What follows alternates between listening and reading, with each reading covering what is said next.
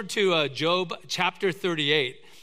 And if you guys have been here for, uh, for our study through the book of Job, we are, we are getting closer and closer to the end. Um, I think we have like maybe two or three messages left in the book of Job.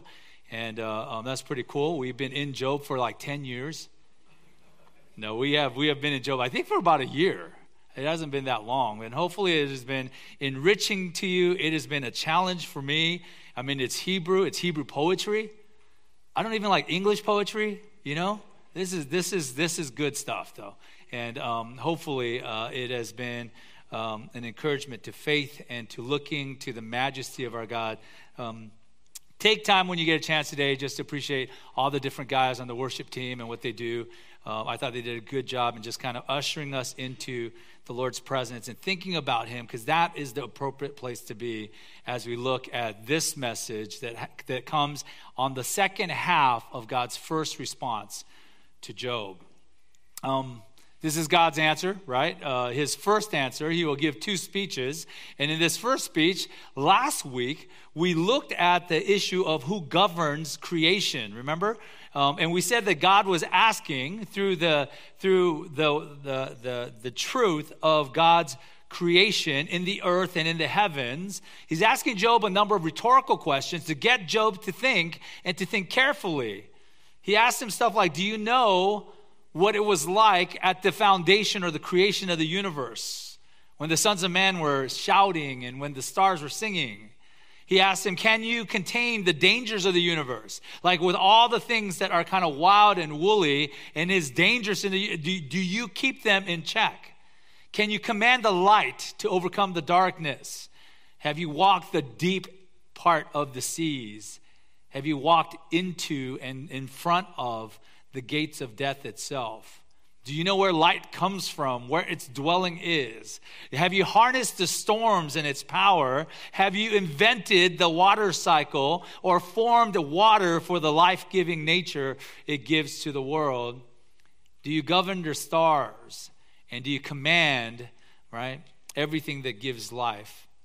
Those are the questions that God asked Job to consider from all of creation. And this, uh, this second half, God will focus particularly on the question who governs every creature, right?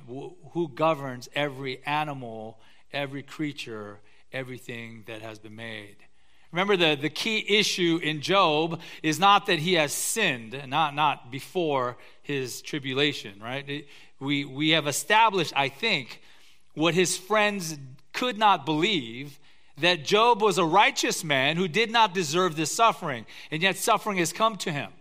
So it wasn't sin that resulted or that caused his suffering, but in the midst of his suffering, he has been tempted towards sin. I, I imagine that's many of us, especially in some of the circumstances we find ourselves in, not, not of our own making.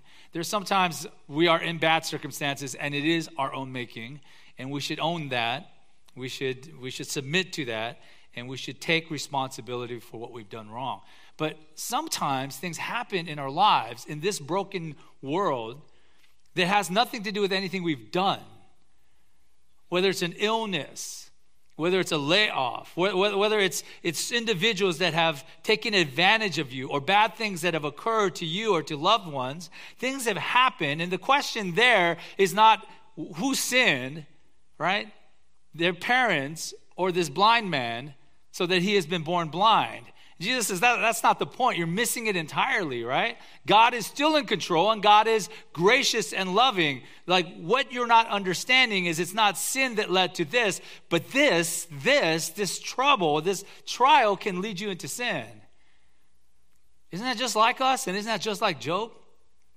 So, Job's questioning of God, his complaint to God, is God, do you know what you're doing? Wicked people are celebrating in the streets, and your righteous ones are suffering. God, do you have a handle on the universe? Because you're supposed to be good and sovereign and powerful, but why do good people suffer? He's asking questions that we dare to ask. He's asking questions that run very, very closely to our own hearts and souls when we are suffering. And underlying that complaint, underlying those questions, is a wisdom or counsel that is darkened by lack of knowledge. God, do you know what you're doing? And God's response to Job is, well, isn't that just, not only do I know what I'm doing, his response is, Job, do you know well enough to ask the right questions? Are you knowledgeable? Is your wisdom complete enough that you can ask what you need to ask? Do you understand how the universe is governed? There is in God a wisdom. Now, wisdom we should separate from just knowledge, right? There is in God a wisdom, and what, by what we mean by wisdom is usually knowledge applied. In the doctrine of God's wisdom, I thought Wayne Grudem says it well. It speaks this way God's wisdom, the fact that God has the attribute of wisdom, means that God always chooses, always chooses the best goals and the best means to those goals. This definition goes beyond the idea of God knowing all things and specifies that God's decisions about what he will do are always wise decisions. That is, they always will bring about the best results from God's ultimate perspective. That needs to be underlined. And they will bring about those results through the best possible means. It, it requires faith to believe that. It, it requires faith to believe that when you are the one that is suffering. And I think this is God's point. We need to trust in the Lord with all of our heart and not lean on our own understanding. In all our ways, we should acknowledge Him so that He might make straight our paths. And that doesn't mean that God makes everything easy, it means that God gives us clear direction and where to go. We should not be wise in our own eyes. We should fear the Lord and turn away from evil. It will be healing to our flesh and refreshment to our bones. That's from Proverbs 3 5 through 8. And I think that's the proper application for who God is. God's answer is not direct. God, why are you letting these things happen? God doesn't say, oh, okay, because number one, this will happen, and then your story is going to help these millions of people generations later to understand how majestic I am, right? And also, your wife, you know, she needs to kind of get a little corrective here. And these, do you remember that guy that you, you buy grain from? That guy needs a, he doesn't give him a direct response. These are the reasons why. He gives him a kind of an overview governance of because I am wise because I could do things that no human, no creature can do. Because I know and I juggle a billion things at once and I don't drop anything. And everything has an intention and purpose. And because I am sovereign God, it all heads in a direction that will glorify me and bring praise and gladness to those that believe in me. This is the issue. It's not whether or not God is being fair. It's not whether or not God is doing this, God is doing that. The question is will we believe in a God that is all wise and has everything under his control? So, this is the second part who governs every creature. Let me read it to you quickly, and then we'll go back and we'll unpack it. Job 38, starting in verse 39. Job 38, starting in verse 39. Can you hunt the prey for the lion or satisfy the appetite of the young lions when they crouch in their dens or lie in wait in their thicket? Who provides for the raven its prey when its young ones cry to God for help and wander about for the lack of food? Do you know when the mountain goats give birth? Do you observe the calving of the does? Uh, can you number the months that they fulfill? And do you know the time when they give birth, when they crouch, bring forth offspring, and are delivered of their young? Their young ones become strong. They grow up in the open. They go out and do not return to them. Who has let the wild donkey go free? Who has loosed the bonds of the swift donkey? To whom I, have given the, the arid plain for his home and the salt land for his dwelling place. He scorns the, the tumult of the city. He hears not the shouts of the driver. He ranges the mountains as his pasture and he searches after every green thing. Is the wild ox willing to serve you? Will he spend the night at your manger? Can you bind him in the, with, in the furrow with ropes, or will he harrow the valleys after you? Will you depend on him because his strength is great, and will you leave to him your labor? Do you have faith in him that he will return to your grain and gather it to your threshing floor? The wings of the ostrich are proud, are, wave proudly, But are they the pinions and plumage of love? For she leaves her eggs to the earth and lets them be warmed on the ground, forgetting that a foot may crush them and that the wild beast may trample them. She deals cruelly with her young, as if they were not hers. Though her labor be in vain, yet she has no fear, because God has made her forget wisdom, given her no share in understanding. Yet she rouses herself to flee, and she laughs at the horse and his rider. Do you give the horse his might? Do you clothe his neck with a mane? Do you make him leap like the locust? His majestic snorting is terrifying. His paws in the valley and exults and exalts in his strength. He goes out uh, to meet the weapons. He laughs at fear and is not dismayed. He does not turn back from the sword. Upon him rattle the quiver, the flashing spear, and the javelin. With fierceness and rage, he swallows the ground. He cannot stand still at the sound of the trumpet. When the trumpet sounds, he says, Aha! He smells the battle from afar, the thunder of the captains and the shouting. Is it by your understanding that the hawk soars and spreads his wings towards the south? Is it at your command that the eagle mounts up and makes his nest on high, on the rock? He dwells and makes his home on the rocky crag and stronghold. From there he spies out the prey. His eye beholds it from far away. His young ones suck up blood, and where the slain are, there he is. And the Lord said to Job, Shall a fault finder contend with the Almighty? He argues with God, let him answer it. Then Job answered the Lord and said, Behold, I am of small account. What shall I answer you? I lay my hand on my mouth. I have spoken once, and I will not answer twice, but I will not proceed. I will proceed no further. Let's pray. Heavenly Father, we are amazed at your creativity, at the animals and the birds and the things that you have made to walk upon this earth. But Lord, in it, Lord, is a is an illustration, not just of, of, of how broad your creative works can be, but the sustenance you provide to every animal, the balance of life, of predator and prey, of life and death. Lord, who is knowledgeable or wise enough to balance these things? Help us, Father, to look to you and recognize you as our holy, holy, holy God and in seeing your holiness to recognize our unworthiness and to at the same time embrace with thankfulness your love and mercy to us. Lord, help us not to fashion you into our image or the things we want, but to recognize you for the God that you are, so that we find ourselves to be the creation, not the creator, and we look to you, Lord, for the wisdom that we could never contain. We praise you for all that you reveal to us. And Lord, even as you are, are rebuking Job for his arrogance and demanding to know things that are above him, would you also forgive us for our pride in thinking that we have taken handle of everything concerning you in this life? Help us to submit to our sovereign Lord because he is powerful, because he is good, and because the evidence of his love is that he has sent Christ to pay for our sins and rescue us. So we praise you for your love for us. In Jesus' name, amen. Amen.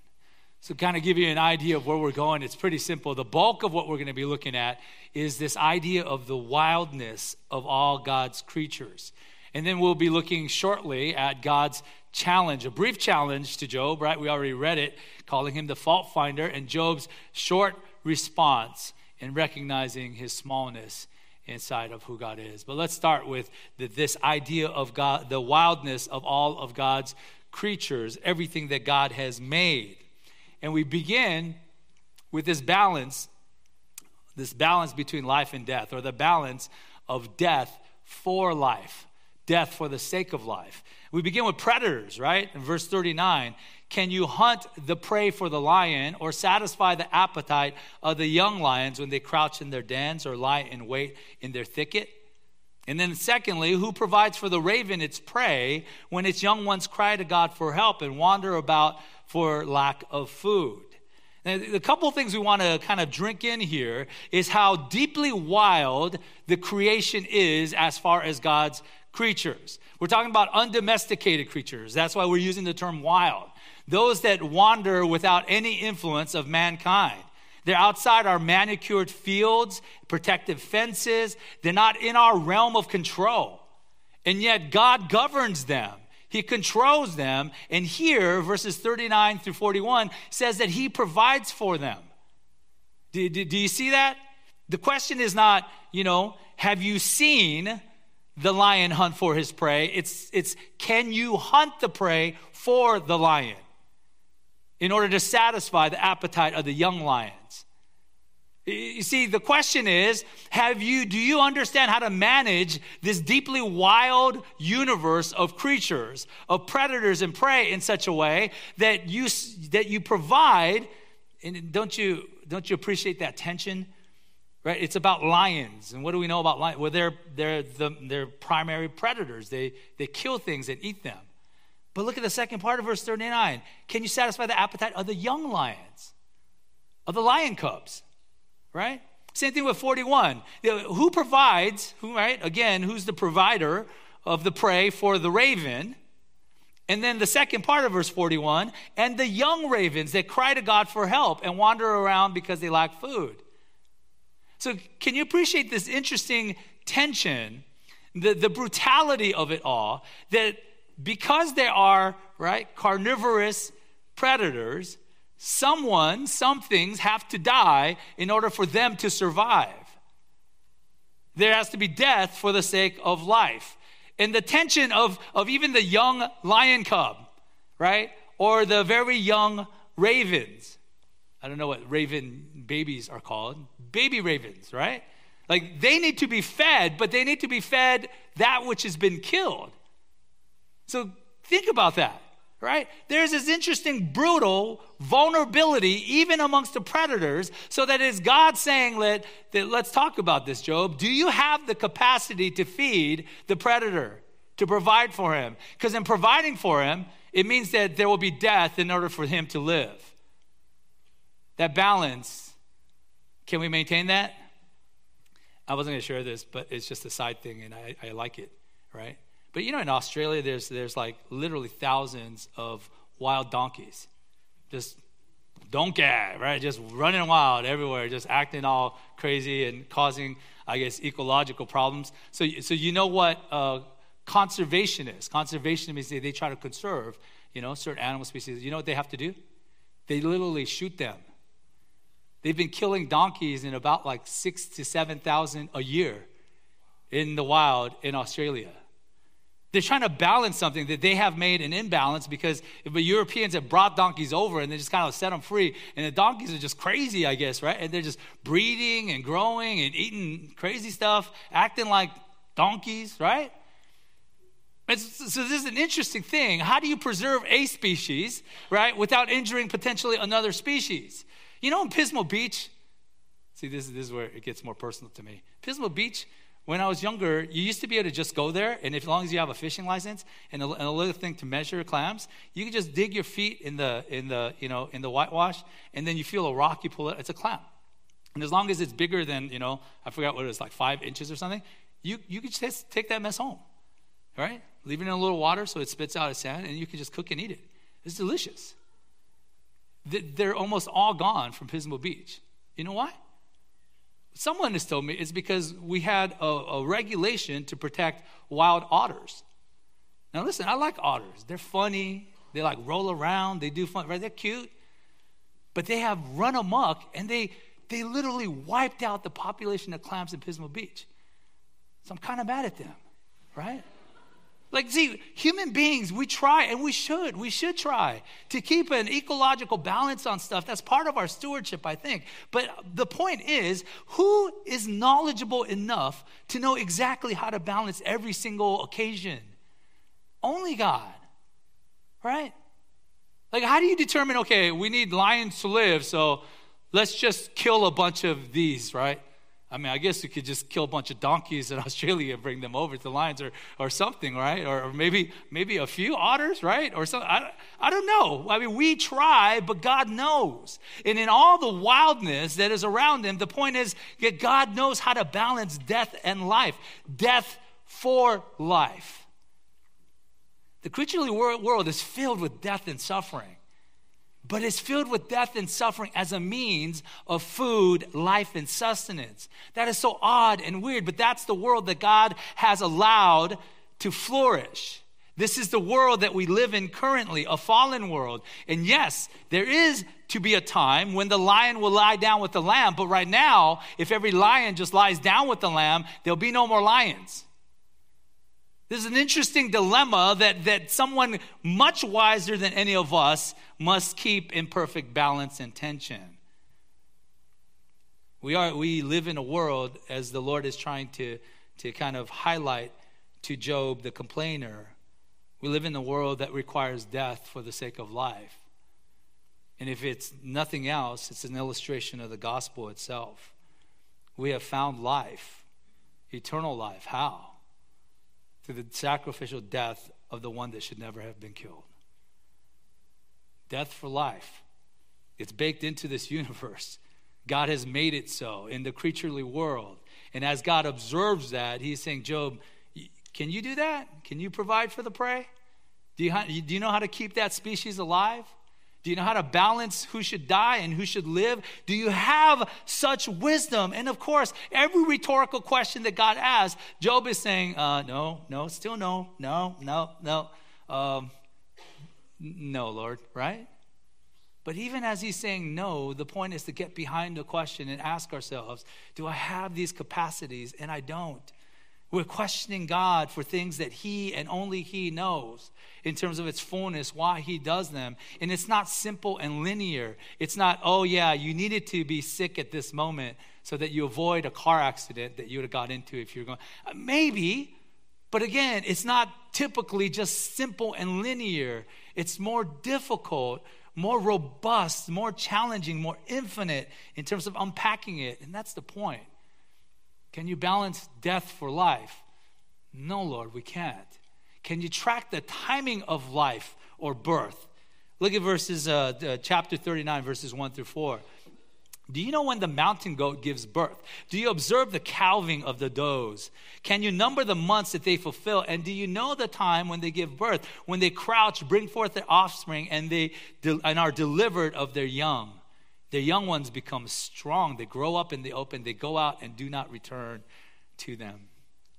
He comes back to knowledge again because it is an issue of knowledge. Job feels like he needs to know, Lord, I need to know why you have made me this way as uh, we often might, Lord, I, I, I, need to know why wasn't I a little bit taller? Why wasn't I a little bit smarter? Why wasn't I a little bit this, a little bit that? Why wasn't I born here instead of there? Why have you given these individuals to be my family, right? Now you could go on and on and on again. And the questions that you're asking isn't a question of knowledge. Lord, can you can you satisfy my curiosity? I need to I need to be explained what wisdom determined this. And so the Lord is saying, okay, well, do you have knowledge? You, notice the verbs there? Do you know? Do you observe? Can you number? Do you know? Job, do you have knowledge of when the mountain goats give birth? Or how, their cal- how the calving of the does, how that happens? Can, can you number their months, right? Uh, that they fulfill. That is interesting, right? That, that phrase, you know, can you number their months? It's kind of like our idiom, counting the days. It speaks of uh, an anticipation that, that might be, we might call it an, uh, an empathetic anticipation. It's like God is not just saying, like, listen, I know exactly, you know, when that baby doe is going to be born. I know when they're going to calve, meaning, you know, give birth. I know when these mountain goats are going to do this. I know all of that. But God's not just saying, I know it from, from a distance, like some kind of, you know, supercomputer. He does. He knows every detail of it. But He's saying, Can you number the months? Because I number the months. It's like saying, God is saying, uh, Have you been counting the days? Because I've been counting the days. It's almost like the Lord is saying in His creation, He looks forward to the day that those babies are born, right? When they grow up, which they do super quick. Verse 4 the young ones become strong, they grow up in the open, they go out and do not return to them. I feel like you need to know something about some mountain goats, right? Mountain goats is a large, you know, grouping of different kind of wild goats that, uh, and goats by themselves have incredible foot dexterity, meaning they have great balance and they're exceptional that way. And if you haven't seen it, um, uh, Dam in Piedmont, um, Italy, is unremarkable as a dam. But if you should look them up on the uh, on, you know on the internet, you will find uh, that uh, there are so many pictures of that dam, and this is the reason why. The alpine mountain goat, also known as the, the ibex, the alpine ibex, they climb up the sheer face of the dam, like, like leaning in, like on their little toes, right? So they can lick the salt off of the dam walls. Look it up when you have it. It's outrageous. They are literally hundreds of feet in the air, right? Leaning into almost the sheer wall, right? Keeping their footing so they could lick, lick some salt. Is, is the crazy, you're like, oh, there's got to be salt other places. This is like, but this is their confidence. This is what they're capable of doing. This is the mountain goat, right? The alpine ibex. And, you know, we often think of our young and we say, oh man, you know, um, um, they grow up so soon. And what we mean by that is usually like, you know, um, a decade, may, maybe two decades when they finally leave our house, right? That's like, you know, two decades. They grow up so soon. It took them like 20 something years. The Ibex mountain goat, when that, that, that little baby goat, I don't, I don't know what a baby goat is named either, right? Baby fledgling, is born, right? Within a week, it is running on its own, independent of mom. In a week. Can you imagine if, you know, and we are blessed to know that there are some among us, some of our, our, our moms to be, have, have little babies that God, is, uh, God has created and is, we pray for them for their good health and that baby to be born. And when that baby's born, can you imagine in a week going, dude, why aren't you walking? Like, you know, like, I'm tired of having to pick you up and feed you. Go get something to eat. Go climb a wall and lick the salt off of it or something, right? Like, can you imagine? It's amazing. And the whole point is, God is saying that He protects these. He cares for these. He's not just created them, but He watches over them and with a care that suggests that I am counting the days, the months until it is fulfilled, until that baby is born. And within a week, they're going to be jumping up growing strong out in the open and not having to return to mama so much. Who has knowledge of this stuff? Who keeps track of the timing of birth and life in the wild? God does. Job has been complaining, Don't you care what's happening to me? Lord, do you know? Right? Do, do you have any idea how long I have been suffering? And the Lord is saying, I am in perfect control. I know, I care, I act in accordance with perfect wisdom and sovereign power. The Lord of perfect timing. That's what his wisdom means. but it promises something. It promises that whatever you're going through is not eternal. That if you have placed your faith in Christ, that as bad as it is, that uh, uh, a, a lifelong illness, uh, lifelong struggles, a difficult relationship, whatever, whatever trauma, difficult pain that you face, like, like God, the perfect God who has control over time, has set a limit on every one of those things. That is a comfort to me because eternity is a lot bigger than this momentary struggle and pain. So that if there is struggle and pain, God is still under control. He has everything under control. And his timing is perfect. His timing is perfect even in how he sent his son. Because while we are still weak, at the right time, at the perfect time, Christ died for the ungodly, according to Romans 5 6. that's how he shows his love for us. God knows what he's doing. And yes, we can become impatient, but God hasn't forgotten, abandoned, or left us out to suffer eternally. He has even our suffering in his sovereign hands. Can you track the timing of life and birth? He asked Job, Can you protect the wild freedom of some of these crazy animals? Like verse 5. Who has let, notice the, the, the, agency, it is God that has let this happen. Who has let the wild donkey go free? Who has loosed the bonds of the swift donkey? To whom have I given the arid plains for his home and the salt land for his dwelling place? who's let the donkey just out, like just acting crazy, right? Because there are wild donkeys. I mentioned the problem of some wild donkeys in Australia, but there are wild donkeys uh, all over the place and in many generations in the time of Job. And look at how it describes the donkey, how it relishes his own freedom and independence. Verse 7 He scorns the tumult of the city. He looks at, you know, he looks at the San Fernando Valley and says, I don't want to live amongst those guys lights at night and all these noises and honking and stuff going on. I don't want to hear that mess. Right? He scorns that. He hears not the shouts of the driver, meaning that the individual says, whack, you know, cracking the whip, driving that, ha, ha, ha, making the, making the city donkeys work. He's like, I don't want any of that. No, he, verse 8, ranges the mountains as his pasture. He just goes wherever he wants all over the mountains and he just eats and pastures wherever he likes. He searches after every green thing. He goes after the little vegetation and he eats. That's the point. His uncontainable freedom. He loves it. And the implication is, and all of it, is under God's sovereign control. Who let him, who let him have that freedom? God did who has let the wild donkey go free? Who has loosed the bonds of the swift donkey? Whom have I given the arid plains and the salt sea as a dwelling place? God is the one that not only gives him that freedom, but protects him in the wild. The beauty of wild animals is that if everything is kind of normal, we don't need to feed them. Well, who does? How are they provided? Well, God apparently is the one that cares for them. You know, there's nothing random that happens in the universe. And you say, well, yeah, I, I know that. I mean, I, I'm, I'm serious. There's nothing random that happens in the universe. It's not to say that God causes all things in exactly the same way that he causes other things, but it's to say that nothing happens outside of God's decision. Well, how about like random things? Like, you know, you throw, throw some dice in the air. Proverbs 16 33 says that the lot is cast into the lap. You know, you throw these sticks or something. We're not exactly sure what the lot might be, right? But they land in such a way to tell you this or that. I give you a number. The lot is cast into the lot, but it's every decision is from the Lord.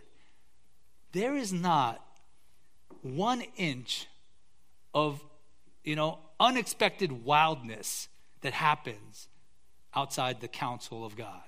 There is not an inch of randomness that occurs outside the, the sovereign control of God right? Who protects this kind of wild freedom amongst the animals? It's not Job, it's not us. God has control even of their crazy shenanigans, right?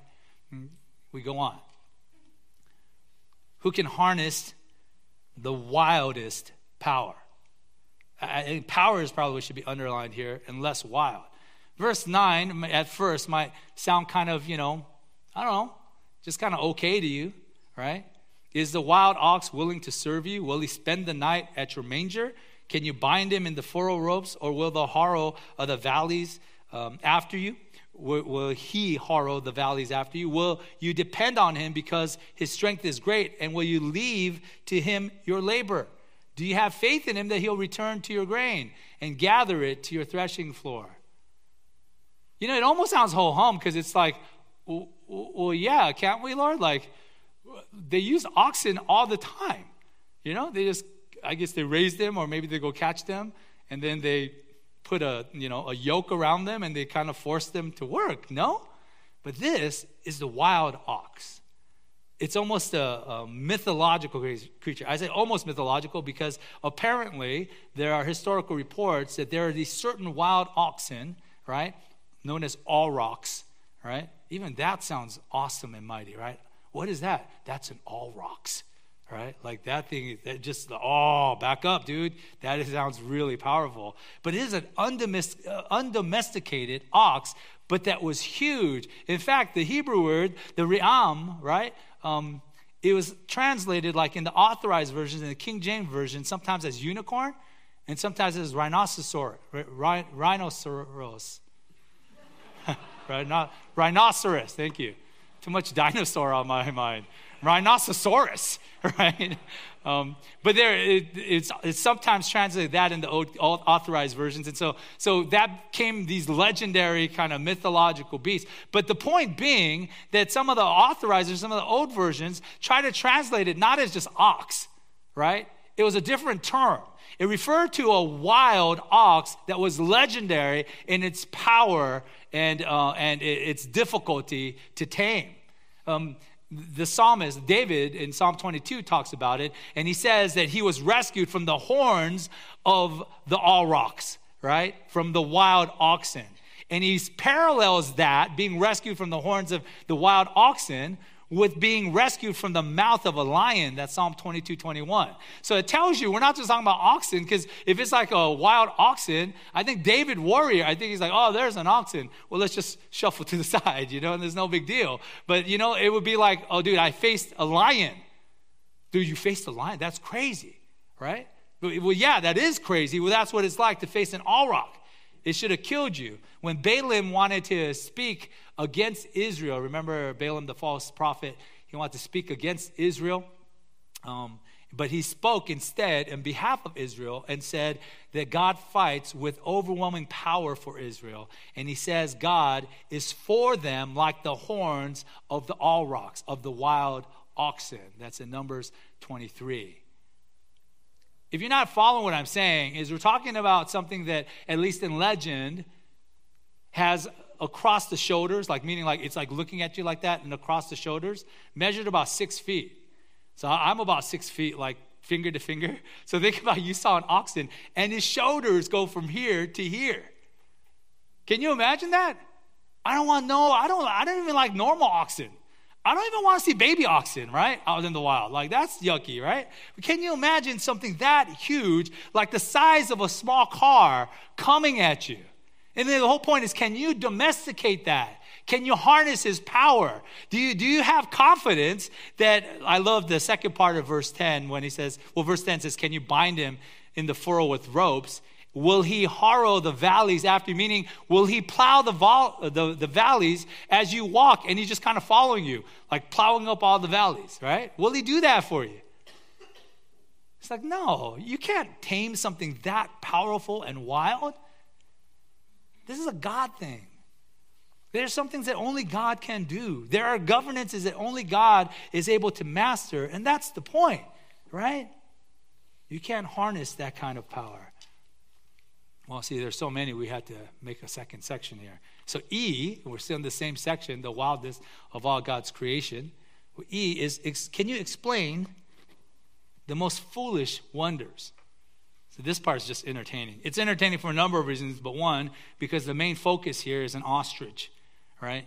Um, secondly, God here in verses 13 through 18 of 39, he refers to himself only in the third person. In fact, it is such an odd kind of way, there's no rhetorical questions, and it's so kind of different that the Greek translation of the Old Testament omits this passage. But it's weird that they omit this passage because every human, uh, Hebrew manuscript we has includes this. Might be because it sounds so ridiculous, but let's read it and we'll kind of see what, what the Lord says about the ostrich. It's almost like a humorous commercial break in the midst of his speech. Verse 13 The wings of the ostrich wave proudly. See, we, we know that that's ridiculous because what do the wings of the ostrich accomplish? Just, just saying hi.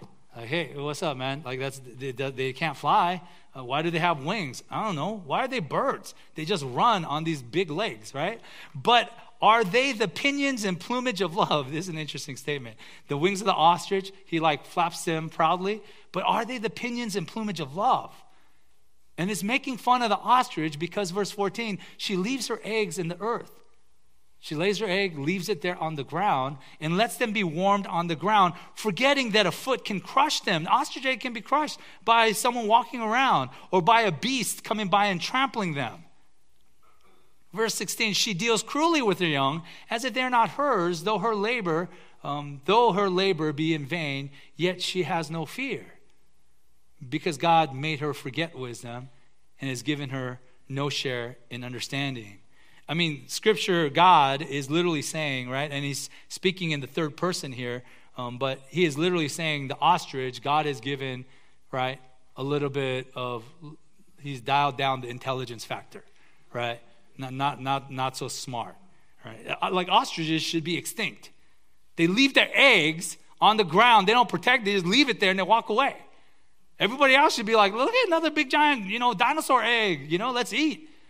What is happening? How, how, how can it be so lacking in wisdom and yet provided for and surviving? And in fact, it says, the scriptures say that God has made her forget her wisdom and has given her no share in understanding. God's the one that's made her stupid.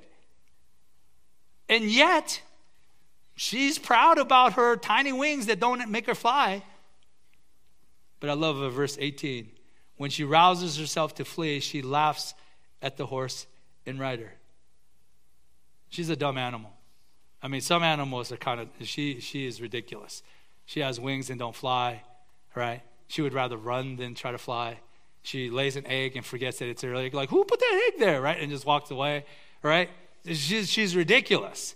But as ridiculous and lacking wisdom as she is, she has this surprising ability. She's fast. She's fast. Wait, I have, I have some, some stats here for you. Verse 18 says that she rouses herself to flee and she laughs at the horse in the right. She mocks at the guy on a horse trying to catch her.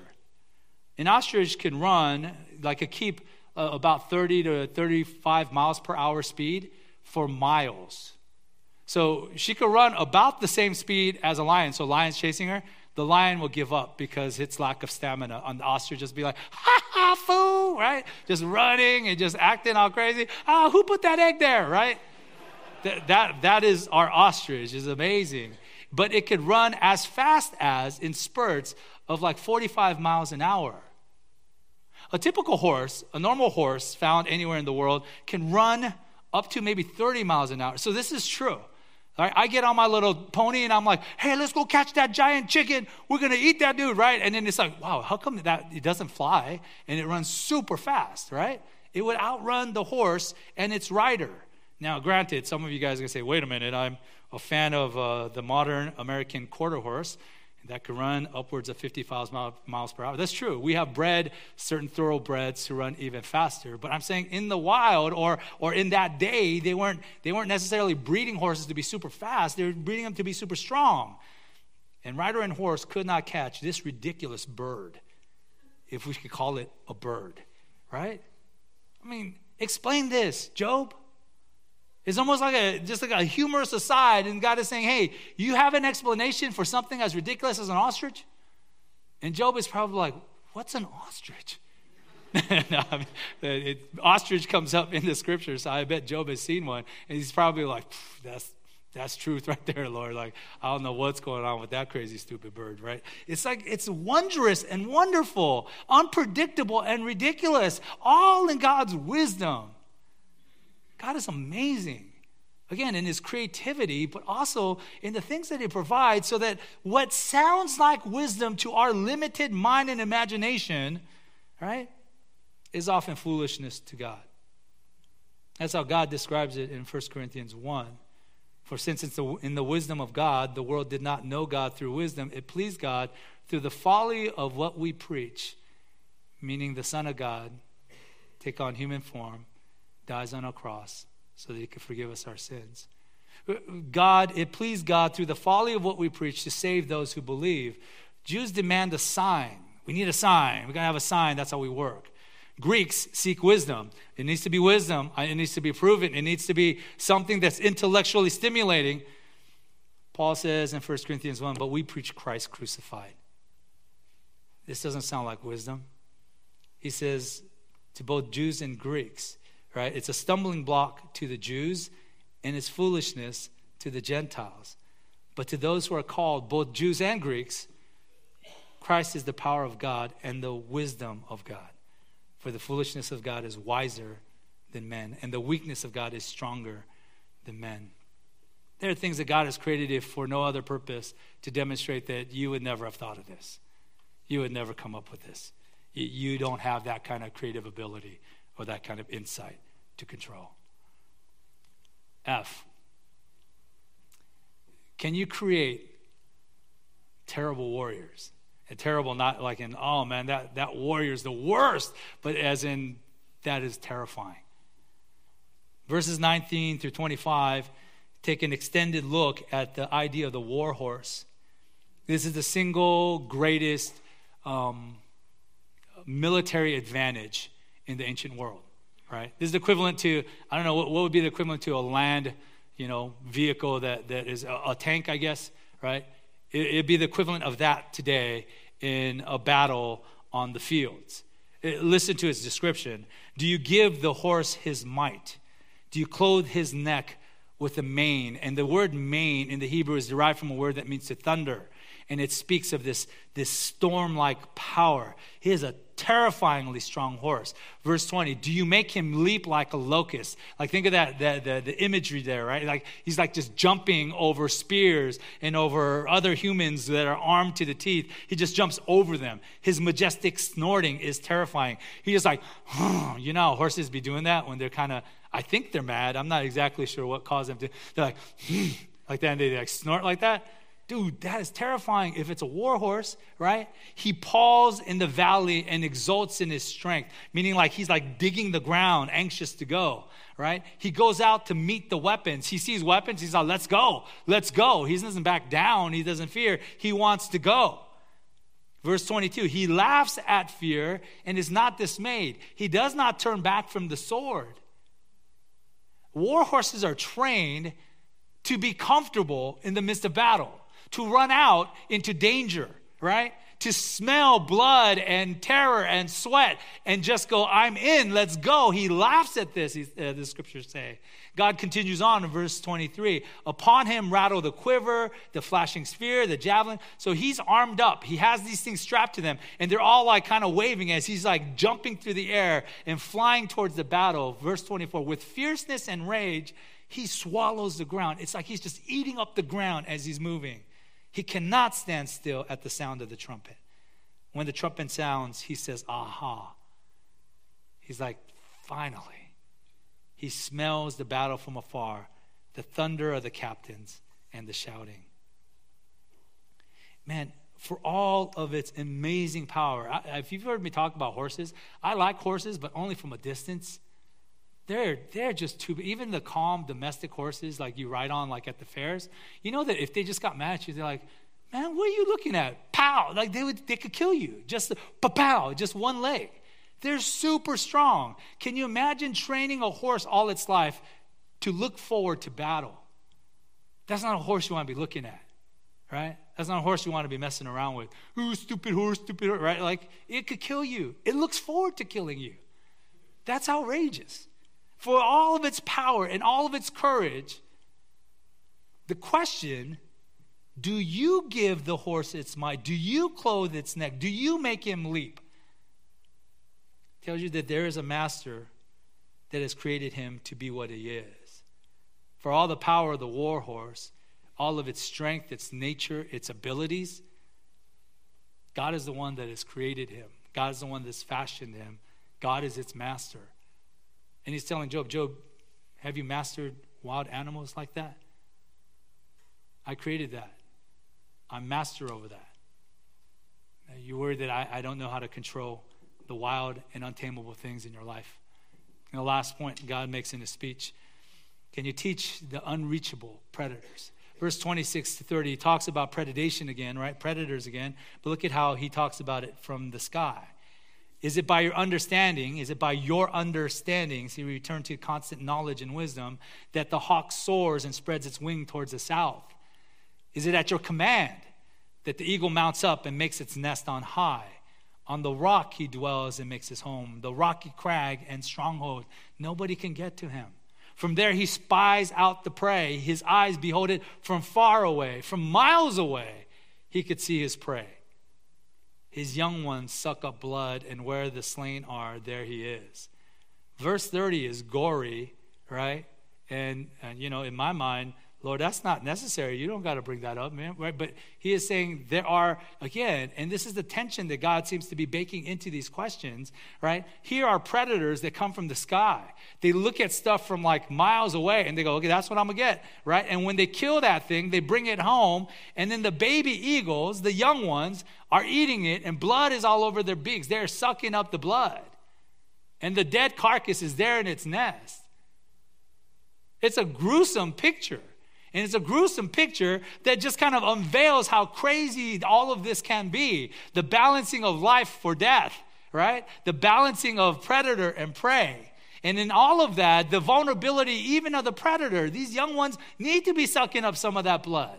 They need to grow stronger so they could go and they could continue that species. And God's point is, man, can you teach them that? Is it your understanding that's told the hawk how to soar? And how to migrate to the south? Is it by your command that they chose to li- live that high? Is it by your enablement that they accomplish these things? The point is, God is not, right, does not simply permit predators to kill their prey, He commands them to. God's defense of His counsel is not pictures in, in nature that you find in the Audubon Society. That's the right group, right? That's the, that's the bird group, right? Okay. I, I almost thought that was that, you know, that German highway, right? Where you just, different Autobahn, right? It's that, right? It's not these picturesque pictures of these nice birds. It's not, you know, National Geographic. No, God's point is nature untamed is wild, dangerous, powerful, amazing, and in absolute control. Because God can balance all things and He controls all things perfectly. So here's his challenge, and we'll move quickly through these two. Verse 1 and 2 of chapter 40. God's challenge. Simple enough, right? He just asked Job, and the Lord said to Job, verse 2 Shall a fault finder contend with the Almighty? He who argues with God, let him answer. God lays down the concluding challenge. Let the one that knows better, that can find fault. Remember King Alfonso, the learned of Spain? I would have given God some useful hints for the better ordering of the universe. And he's like, okay, you got some faults to find. Come on, you want to contend with the Almighty? Would you like to argue with the God of the universe? Come and answer. The point is, if we consider all the strangeness, like ostriches, the wildness, like free roaming donkeys, the power, like, like the aurochs, or courage, like the war horse, right? And you balance the vulnerability of every living creature, even predators, do we have that kind of superhuman knowledge to challenge God and ask God, dude, do you know what you're doing, Lord? Do, do you know who I am? I can't believe you're letting this happen to me, right? Do you have any wisdom for how to handle these things? And God's point is just look to the creaturely, right, um, creation all around you. In Matthew 10, Jesus uses the same illustration, he says, Do not fear those who kill the body but cannot kill the soul. Rather, fear him who can destroy both soul and body in hell. Are not two sparrows sold for a penny? And not one of them will fall. Not one of them will fall to the ground apart from your Father. God is in control of their life. But even the hairs of your head are all numbered. Fear not, therefore, you are of more value than many sparrows. I want to give you a quote, right? Or uh, the quote comes after Job's response, sorry. Job's first initial response to the first sermon comes in verses 3 to 5. It just emphasizes his absolute smallness, and I like it. Job, Job answered the Lord and said, Behold, I am of small account. What shall I answer you? I lay my hand on my mouth. I have spoken once, and I will not answer. Twice, I will not proceed. He says, One, I am small. I need to shut up and cover my mouth. He says, I've spoken once. The once, twice kind of way is saying, I've spoken once and I'm not going to answer anymore. I've spoken twice, I will proceed no further, meaning I have spoken again and again and again, and I've gone too far. I got nothing to say. Right? Derek Kidner, a great Old Testament um, scholar, says um, God's speech cuts us down to size, treating us not as philosophers, but as children, limited in mind, puny in body, whose first and fundamental grasp of truth must be to know the difference between our place and God's and to accept it.